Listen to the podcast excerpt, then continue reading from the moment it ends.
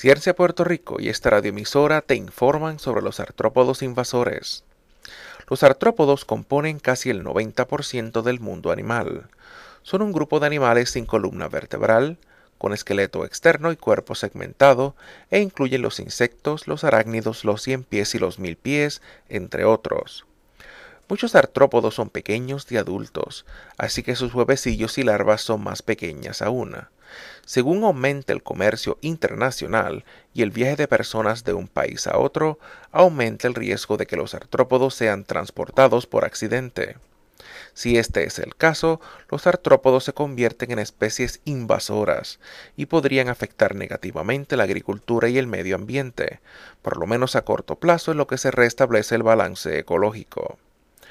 Un grupo de siete científicos encabezado por David Jenkins de la Estación de Investigaciones en Agricultura Tropical del Departamento de Agricultura de los Estados Unidos lograron recopilar datos sobre qué variedades de artrópodos se encuentran en plantas, frutas o vegetales entre los años 2006 al 2009, ya sea entrando o saliendo del país. Los resultados de este estudio se publicaron en la revista profesional American Entomologist. De todos los artrópodos que se descubrió entrando a Puerto Rico, un 28% fueron hemípteros, es decir, chinches, pulgones y cigarras, y un 19% fueron coleópteros, es decir, gorgojos, mariquitas, luciérnagas y escarabajos. De todos los artrópodos que se descubrió saliendo de Puerto Rico, un 69% fueron hemípteros y un 20% fueron dípteros.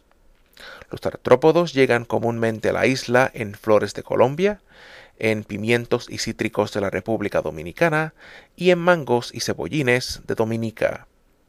Para más información visítanos www.cienciapr.org. Desde Morehead State University para Ciencia Puerto Rico les informó el doctor Wilson González Espada.